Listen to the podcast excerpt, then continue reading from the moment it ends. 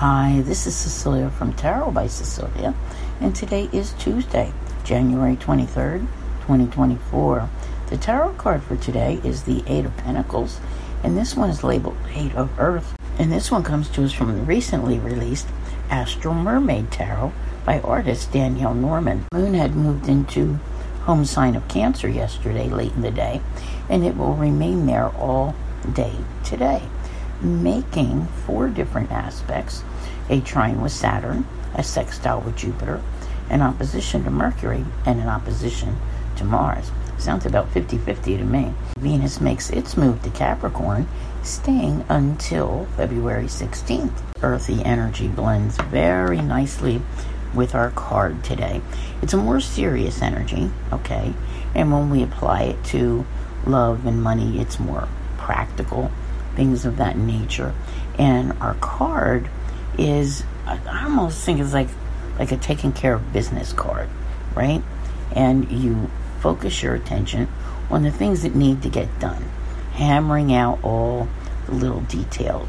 Perhaps you have felt that something hasn't gotten enough of your attention as it should, and now you can do that. This is a, a good energy for working on those things perhaps demand a little extra of your time. Maybe there were distractions lately, things of that nature, and you just weren't able to quite focus on that to do list the way you would like to. This is a better time frame for that, and you can use this energy that's there. And of course, even though we have left Capricorn season behind, you still have Mercury and Mars there as well, helping to keep you grounded to get the job done.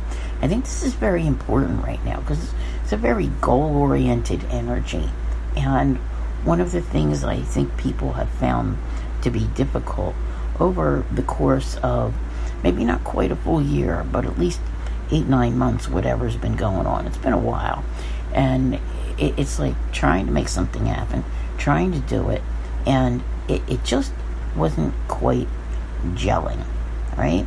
So, you know, when you see this card, you get to, you know, focus on these matters and give them the attention they deserve. See, when you have like Mercury retrograde, you don't have that kind of focus. And this is a card of, you know, it's almost like like a laser focus, getting all the little parts together and working everything out in meticulous detail. Mm-hmm. And don't think this is the kind of thing where we're talking about a final outcome happening here today. But maybe getting everything together. Could be paperwork that needs to be gone through, whatever it is, but it's getting everything just as it should be and getting ready to do something bigger. I want to thank you all very much for being here. I'll see you here again tomorrow. And as always, have a great day.